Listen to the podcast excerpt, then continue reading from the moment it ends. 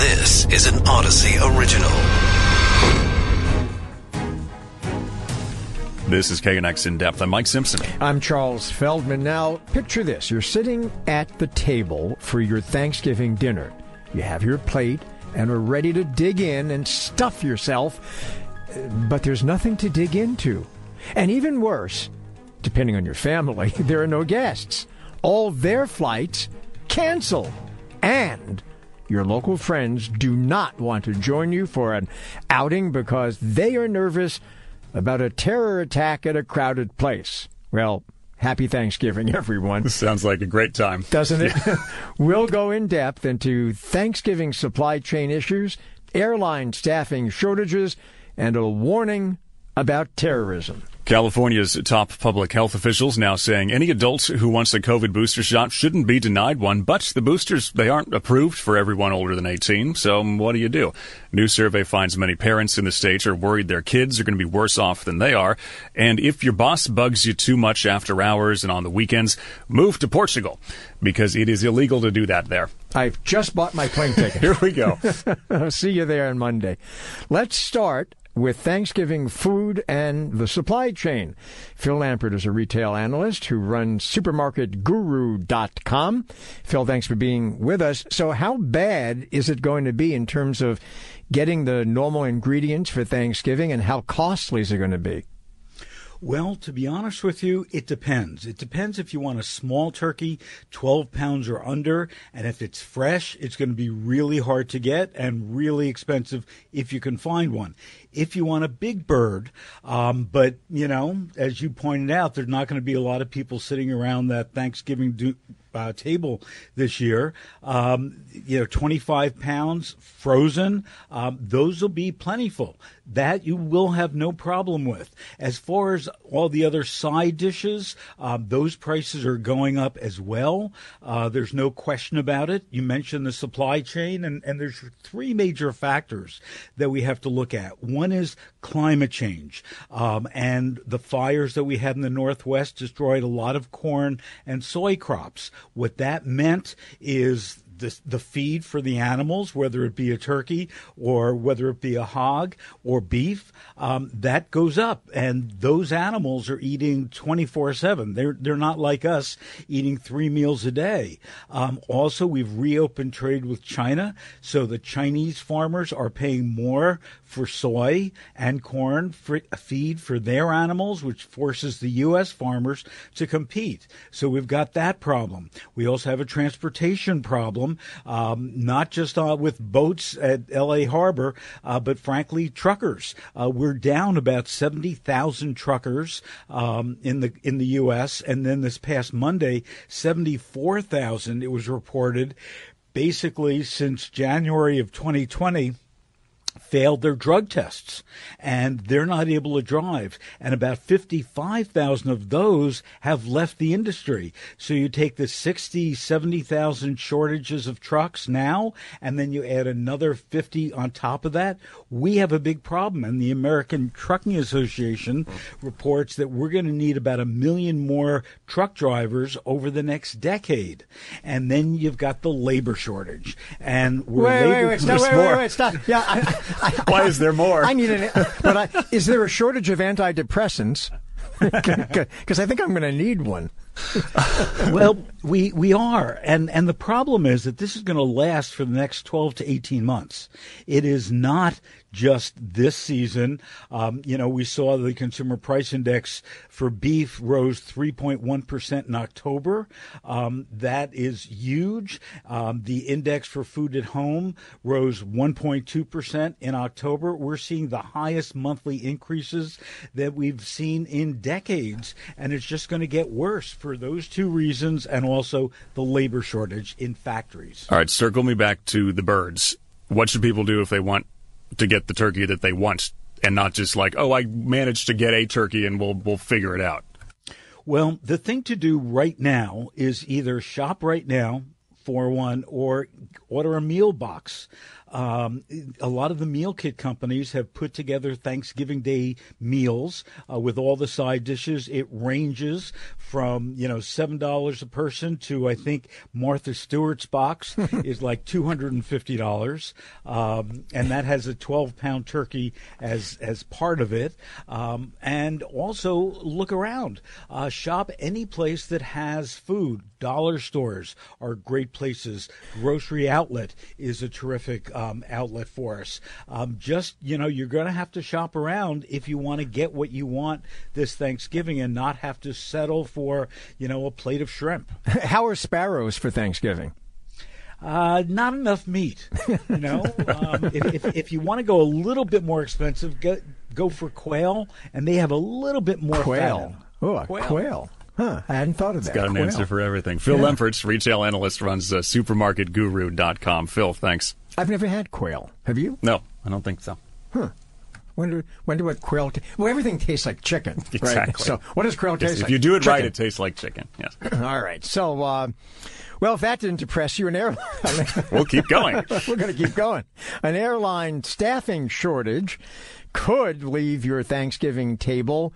Uh, well, we're saying empty, but it sounds like it's going to be empty anyway, but it could leave your house empty because no one's going to be there. The state health officials encouraging COVID vaccine providers give every adult a booster shot if they ask, and Portugal says bosses can't contact employees after work. We'll look into what the rules are uh, here as far as how bosses can go. And we'll tell you what the job opportunities in Portugal, Portugal. are. yes, we're, we're checking Glassdoor right now, and whatever it is. Right now, uh, airlines are, ha- are having staffing problems. Uh, no laughing matter. The travel industry is bouncing back faster than anticipated, and airlines are having trouble keeping up. With the Thanksgiving travel rush coming up, here's the question Will airlines be able to handle it all? Henry Harteveldt is a travel industry analyst with the Atmosphere Research Group. Henry, thanks for being with us. So, uh, lots of people planning to board airplanes to take them to who knows where for Thanksgiving. Are they going to make it? Yes, they'll make it. Uh, but I got to tell you, we all are going to have to allow a lot more time to get to and through the airport. Um, it's not just the airlines we have to worry about, it's the TSA as well. Are they, the airlines, ready? We've had issues with American, we've had issues with Southwest, we've had, you, you know, the drill. So have they been trying to staff up or iron things out? And I guess it just depends. You can get some big storm someplace and it's going to throw everything out of whack. Right. Yeah. So let's let's hold weather aside because that's always a risk, especially at Thanksgiving. Um, uh, what I would say is American Airlines and Southwest, which have had some very highly publicized incidents recently, uh, have been adding pilots, flight attendants, and other workers. American brought back 1,800 furloughed flight attendants November 1st. They will have more coming online back to duty uh, in December. Um, they are also getting their pilots back on duty. Same over at Southwest. Uh, uh, and importantly, the federal mandate for contracted companies, uh, which all major airlines are, got pushed back to January 4th. So that kicks the can down the road uh, in terms of Thanksgiving travel. I was worried about American and Southwest uh, pilots, which had a large number who were not vaccinated Fortunately, that's not an issue we have to worry about right now. Okay, so when you say people need to plan on more time to get through the airport, say LAX, so if you're planning to fly uh, the day before Thanksgiving, do you go to the airport like tomorrow? you know, I, I, would tell you this uh, uh, as someone who will be traveling the Monday before Thanksgiving, which is when the uh, TSA's mandate goes into effect. I'm really worried that the TSA may potentially have as many as 40% fewer people working uh, that day. Um, uh, so I would say give yourself at an airport like LAX at least 30 minutes uh, more time. And if you can give yourself more time, please do. It's better to sit on the other side in security thinking, God, this is boring, than be stressing and, you know, possibly missing your flight. The usual rules apply, right? Earlier in the day rather than later, nonstop rather than stops, just to make it as safe as possible in case things do start getting canceled? Yes, absolutely. And the other thing is, if you have not yet booked your flight uh, where you're going, l- before you book the airline you know best, take a look to see if other airlines uh, have more flights to your destination. Use a tool like Hopper or Google Flights or Kayak or something like that. The reason I say that is with airlines having made so many adjustments to their schedules uh, over the past year and a half, year and three quarters, uh, the airline that may have had the most flights to the destination you normally go to may not. New airlines may have started to add flights, and LAX is so competitive. Airlines are adding and dropping flights at LAX, Burbank, Orange County, Ontario, and the other uh, airports in the region. All right, so let's say. For the sake of argument, we all make it through Thanksgiving, uh, and now the next big date is people traveling for Christmas, right? Uh, right. How is that looking now? Well, that gets me a little bit more concerned because if the January 4th deadline sticks for uh, uh, federal contractors having to have all employees vaccinated, that means that two weeks before that, which is right before Christmas, is when all the airline employees have to finish their vaccination routines. Um, if they don't, that's where we could see some problems, possibly with American and Southwest. Henry Harteveldt, travel industry analyst, the Atmosphere Research Group. Thanks. Well, if we haven't ruined your holidays yet, we are not done by any we measure. We are undeterred. No, no, we will no, keep no. trying. We're plowing ahead because coming up next, there is added to everything else shortage of turkeys, shortage of airlines, no shortage of a terror warning before the holidays. Yeah, the Homeland Security Department issuing a warning in a new terrorism bulletin saying there's a diverse, challenging threat environment ahead of the holidays. Threats not just from foreign based groups, but domestic too. With us, Ryan Brown, senior behavioral social scientist at the RAND Corporation, focuses on the causes of domestic extremism. I would imagine, though, that every time around the holidays, uh, people start to keep their head on a swivel, especially in, you know, this kind of a security realm, because this is like a prime target time.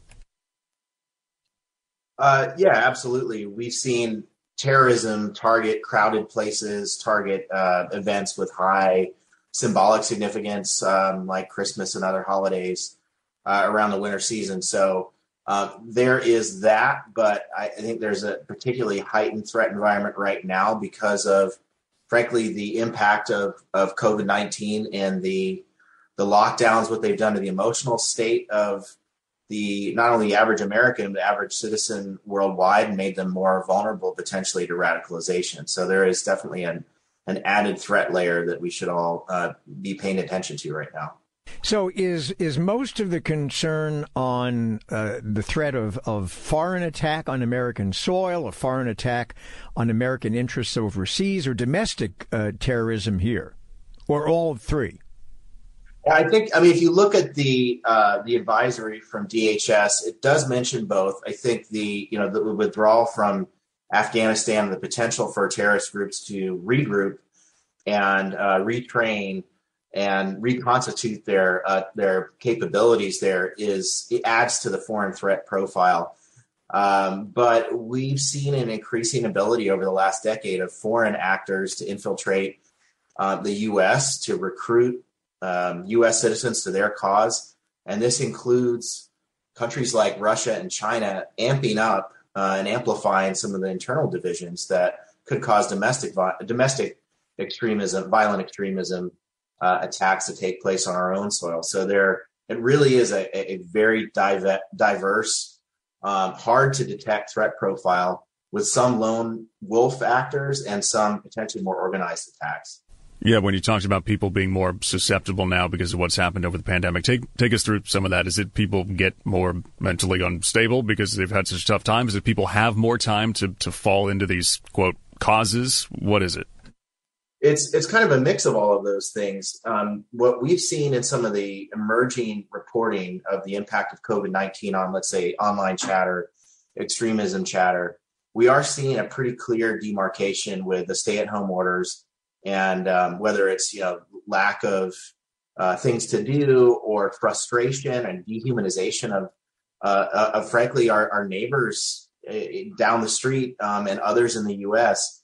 Because we have have had fewer chances over the last year or two to just have normal social interactions, extremism or in some case riots have been the only occasions in which individuals can can get together face to face And so whether you're experiencing kind of sense of camaraderie online in an extremist forum or um, occasionally engaging in attacks or street fights, those have been some of the only outlets or the most attractive outlets during these lockdowns. So it's really, it really is a combination of things. And then the COVID 19 pandemic itself, division over government response, lockdowns, and concerns over vaccines, those have been sources of internal division, but foreign actors have used it as well to try to uh, drive wedges between us.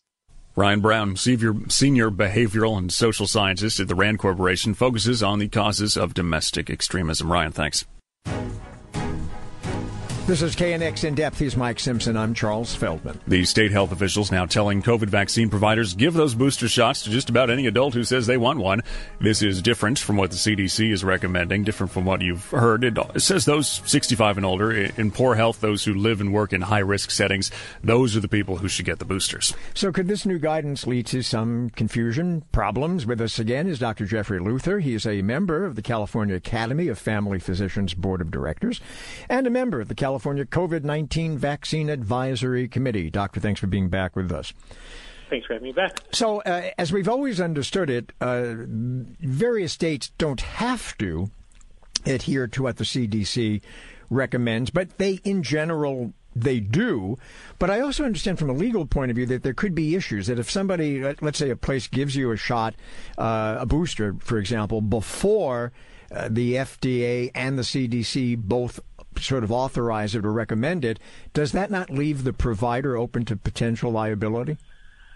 Um, if it were in conflict with the FDA's policy, so if the FDA gave authorization for use in a certain age group, if, if we gave the um, vaccine to someone that hadn't been formally authorized, uh, and that could set someone up for liability. If it's been authorized for an age group, like the the current mRNA vaccines are authorized down to 18, the Pfizer down to five. Um, they authorization from the um, FDA doesn't take into account other qualifying factors. They just say it's fine for this age. So really, once it's a, uh, authorized at that age, anybody could receive it, um, and I would not be concerned about the liability aspect. Okay, what's your view on what you know the, the state officials are saying? Because Dr. Ghaly got up there yesterday and said, "Look, number one, if you want to go get one, hey, go get one. Number two, uh, providers, if somebody wants one, don't turn them away." Which kind of leads us to this idea where you know you can kind of use the latter category as the catch-all, which is if you feel like you work in a high-risk setting. Okay, man, I got uh, ten people in my office. Oh man, that's ten more people than some people see working at home. So I'm high risk. Let me go get a shot, which can be like basically everybody. I think that's true, and also the people who are considered to be at higher risk because of their health conditions is also a huge category. The the CDC really expanded its list of high risk conditions such that now it includes, for instance, people who are considered overweight.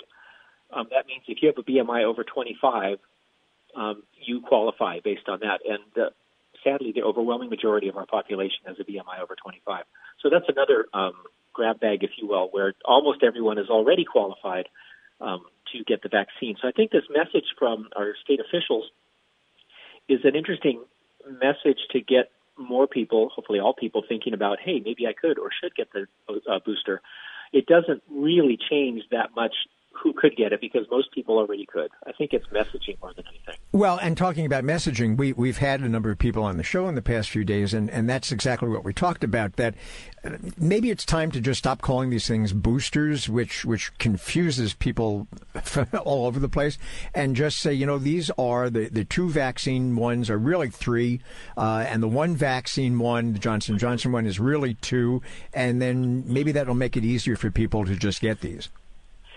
It might, uh, although you know we have a history of vaccines needing boosters that goes back decades and decades. So the, the booster idea is not new.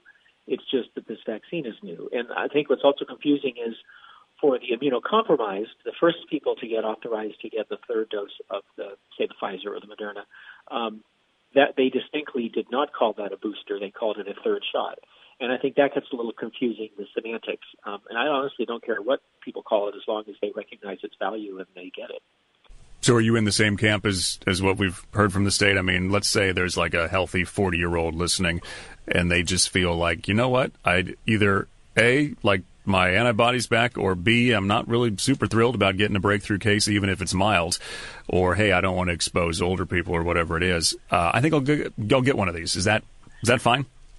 You know, I think we have to bear in mind that what nine, ten months ago, when we were going through all these really complicated algorithms for who would get qualified for the vaccine when, it was in the face of having a really limited supply and not knowing when we were going to get more and trying to strategize, you know, who needs it the most the soonest. Now, certainly you could say the elderly probably it's the most important for them to get the booster because their immune system's not as robust and it's been longer since they've been immunized. But really, we seem to have ample supply and a better delivery system, so it's not like we have to ration it necessarily.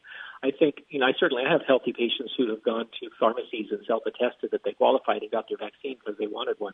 And I, I'm a rule follower, so I don't like to encourage that, but I get where they're coming from. So as long as there's vaccine supply, I don't have a problem with it. Dr. Jeffrey Luther, member of the California COVID 19 Vaccine Advisory Committee and the California Academy of Family Physicians Board of Directors. The Public Policy Institute of California releasing results of a survey asking Californians about their opinions on the state's economic outlook. Seven in ten, seven in ten, say the gap between rich and poor is getting larger. The majority of residents believe children growing up today are going to be worse off than the previous generation. Don Shalvey, parents and CEO of San Joaquin A Plus Family Community Group, dedicated to helping kids achieve educational goals. So, Don, uh, what do you think about some of the findings in this? Because people are saying we're not in the greatest spot here.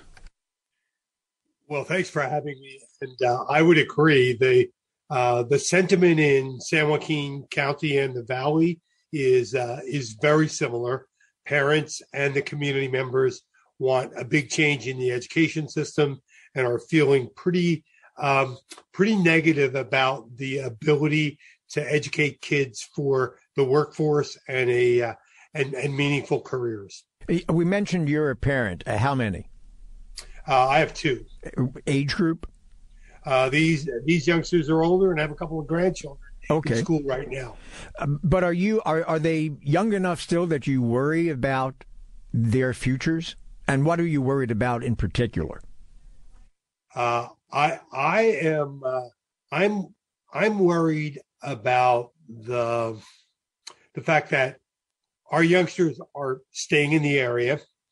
They uh, the needs in the area are health careers, education, ag, and logistics and the need to prepare them um, to meet these workforce needs uh, is is less than I think I would like or any other parent would like.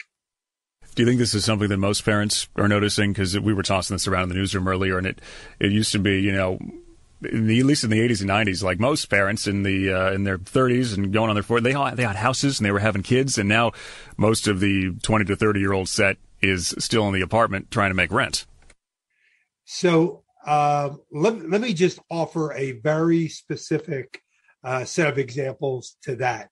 So we we did a survey in San Joaquin County, and nearly two thirds of those we surveyed rate the ability of local schools to prepare young people for starting a career negatively. So when when we when we look at that overall in terms of all voters, uh, 63% negative it's 67% negative when we look at 18 through 34 year olds, and 73% of parents of school age children are negative about the future and the degree to which their current school system can prepare them for jobs. Is this something, this concern, this fear, um, angst, is this specific, do you think, to people who live in California, or is this something that's nationwide, do you think? You know, I do think it's more of a of a national view. I just returned uh, uh, from Denver yesterday, uh, talking to individuals from everywhere from uh, Idaho to New Jersey to Clark County, Nevada, and the feeling is pretty much the same. Some of these locations have survey data; others, you know, are are have more, you know, anecdotal work. But uh, no, the feeling is national we always get hit here for everything costing so much, especially housing, like we mentioned before. But is the other side that maybe if the other places are feeling it too, that you know you can you can get a job, but it's not a good paying job? Yeah, yeah. We look here in here in San Joaquin County. We have uh, we have uh, salaries that are at the 75th percentile, similar to California, and have dropped to 69th since the pandemic and going down. So the so so the worry about uh, having a job that can that, that can provide a family sustaining income is uh, is growing, at least in the Central Valley. When you talk about doing things differently educationally, schools, what would you do? Yeah. So I so I think I think there are I think there are a couple of things.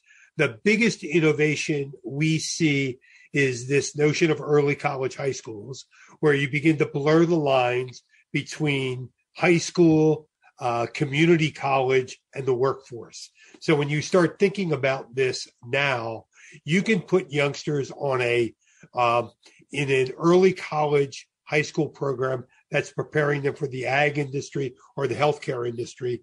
They can have a paid internship while still in high school and graduate with uh, with the equivalent of a year or in many cases two years of college credit an AA or an AS, saving themselves and their parents meaningful dollars in terms of tuition, and they'll have a certification that has earning power in the marketplace, whether it's a phlebotomist, whether it's a vet tech in the ag industry, or paraprofessional training in education. So it's it's no longer the normal sequence we think.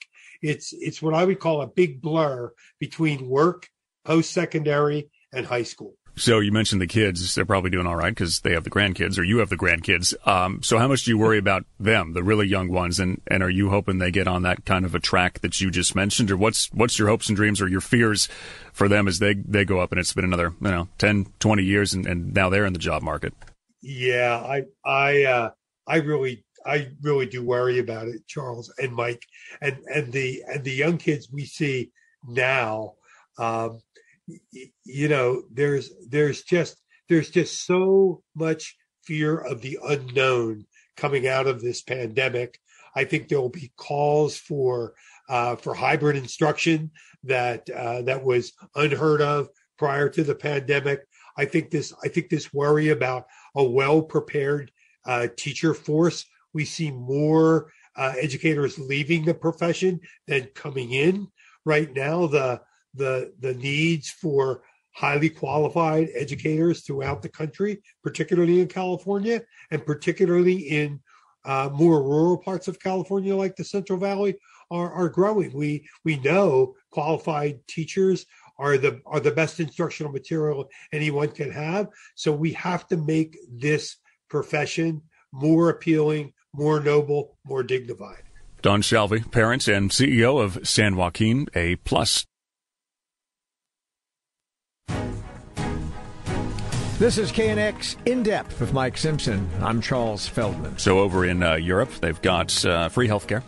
They've got lenient parental leave policies. So, maybe that has you considering a change of scenery. Now, we got something else. Portugal approving a law making it illegal for employers to contact workers outside of business hours. Yeah, I, am looking. There's actually a, a, convenient flight tonight from LAX yes. to uh, to Portugal. So uh, those who violate the rules that Mike just mentioned will have to pay penalty fees. So, here to clarify California's legal boundaries on workplace discussions outside of the office is Brad Kane. He's an employment attorney with the Kane Law Firm in L.A. Brad, thanks for being with us. You're very welcome. Thank you. So, uh, Portugal, which is now sounding pretty much like paradise, uh, what's the law here? Well, in California, you can actually be terminated by your employer if you don't respond. No matter so, what time of day? Day, night. If it's an emergency or they're just in the mood to text you at at 2 a.m. and you don't respond, you can be fired in California for any reason or no reason. There is no right to work from home except a very narrow one, which is let's say your doctor certifies you have a disability and it's at a reasonable accommodation that doesn't unduly burden the business for you to work at home. So we live in a different universe. It's amazing in Portugal that up to the if you have children up to the age of eight, you have a right to work from home. Here in California and the rest of the US, it's a privilege that the employer can grant or not grant at their whim. So we have arrived at a place where we have found the complete opposite scenario, us and them. Um, right, but I'll give you a little bright news in this. California is ahead of Portugal in a couple respects. So, because we're probably the most employee friendly state in the nation. Whereas in Portugal, if you're working from home and it increases your costs, let's say you have to pay more for your internet, you use more electricity, uh, then they'll make the employer reimburse you the extra. Here in California, if I'm using my cell phone, or you know, for example, what I do with my employees, which is complying with law, I pay a percentage of their phone bill and a percentage of their internet. And that's what Californians are, are required, California employers are required to do for their employees. And if they don't, they can get sued. So there's a big difference there. But I'll, I'll tell you one other thing with this California versus Portugal. At least in California, if you get that text at 2 a.m., you get to charge your employer for it.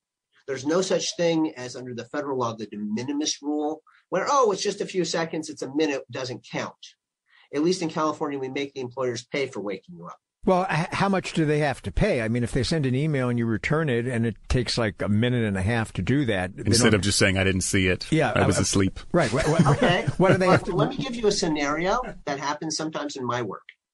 That minute and a half is like okay, what, maybe fifty cents out of your hourly rate, uh, depending on how much you're getting paid. But let's say six months later you get fired, and they never figured that minute and a half phone call in. Well, now you could get waiting time penalties because they didn't pay you up to 30 days pay. For each day late, they aren't paying you out. So California has some hammers that help employees when the employer is not watching. The uh, the Portugal scenario, this like right to disconnect. I think France has also mm-hmm. been doing things like this. Is this growing in other parts of the world, or is it just like those? Oh no, no, it, it's definitely on the rise. In Germany, they have a law that you cannot text your employees. And in fact, a lot of them are installing software. So to make it kind of idiot proof, if the managers are sending out texts late at night or email, they don't go out until the morning. And the technology is already there. I set, you know, late night emails to go out at 8 a.m. so people think I'm up early. Very good. So, so why are we so behind the curve in that? I mean, we're behind the curve in healthcare in terms of, of uh, uh, you know, medicine and, and how much people get, you know, bankrupt by their medical care. But why are we so behind the curve in that too, in, in terms of these laws about texting and emails and interrupting people 24 7? Um, okay, well, I'll give you my opinion. In my opinion, a cup of coffee will get you a cup of coffee but it's the concentration of wealth and power on one side. There is that, you know, top one tenth of 1% that owns about 50% of the wealth in this country, and everybody else is sort of disorganized. So they tend to skew the discussion eh, because they donate to a lot of politicians on the left and on the right. And so the issue of like universal health care never really gets an up or down vote because 80% of the public wants that but there are very few politicians that make it into office that push that. The other thing that Europe has that we don't is they have very strong labor unions. Here, the labor unions are very weak. They maybe represent 10% of the workforce, and those countries are probably 50%. And so the workers are much more organized. Right now, I got to tell you, I'm watching possibly, this is dating myself, but in the 1980s, I watched as major manufacturers started employing two tier wage structures, meaning the the new hires get a lower wage than the people already hired. Mm-hmm. And it's the first time in my lifetime I'm seeing strikes with an actual chance of reversing that. Like John Deere right now, because of the supply chain story, workers have the upper hand for the moment.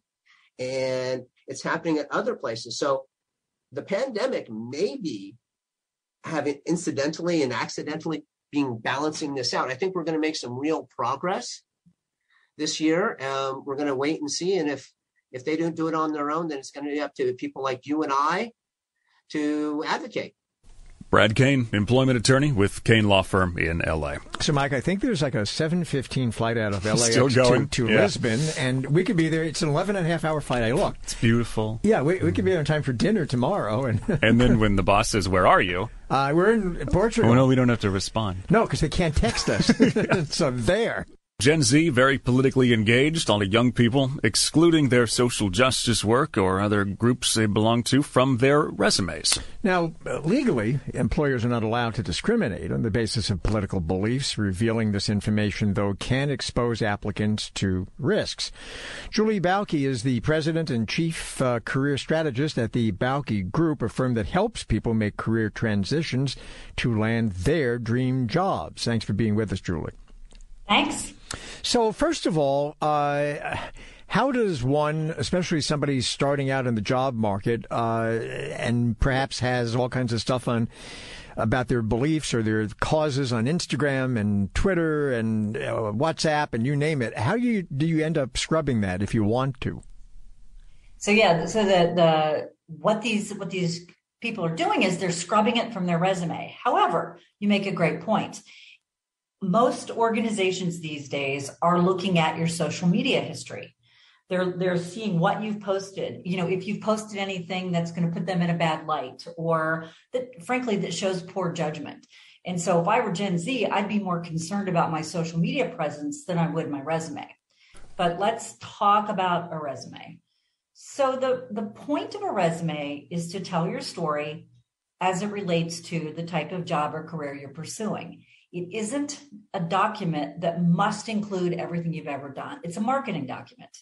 And so taking certain things off of your resume can be really smart. And I would, whether I'm talking to someone who's Gen Z or a boomer, whether it's 20 years ago or today, when we work with clients, the goal is to figure out what type of job or career are you looking for? And then given that, how do you back up and what do you decide to put on your resume?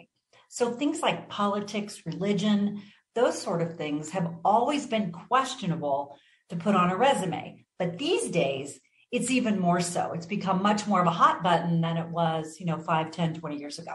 Yeah, so you know you can have different volunteer groups, or you can say I spent the summer doing this, or especially if you're one of these Gen Zers and you're you're fresh out of college, you know I helped register voters here, or I did this, and maybe they want to put it on, right, because they're proud of it, or it shows what they've been doing with their time. But to your points, they don't know that whoever's going to look at that is necessarily going to be in the same kind of political realm or ascribe to any of those beliefs, or just read too much into it. Right. So it, it's, you know, I've been doing this for 25 years. And before that, I was in human resources for, you know, 10, 15 years. And there is ex- a ton of bias in hiring because it's human beings making decisions about other human beings. And so you're never going to eliminate bias. But one of the things that we see over and over again is what we call similarity bias, which means maybe you went to the same college I did or you know you have some of the same interests i do. And we immediately there becomes like a halo effect when we're interviewing somebody who we think who we see thinks or believes like we do or maybe even just has the same hobbies and activities. Wow what a good guy. You know so we have always been subject to that all of us who've been interviewed. The problem is you'll never know because those decisions are made either you know consciously or subconsciously and all you know is you didn't get the interview or you didn't get the job. And so it's always hard to pinpoint why.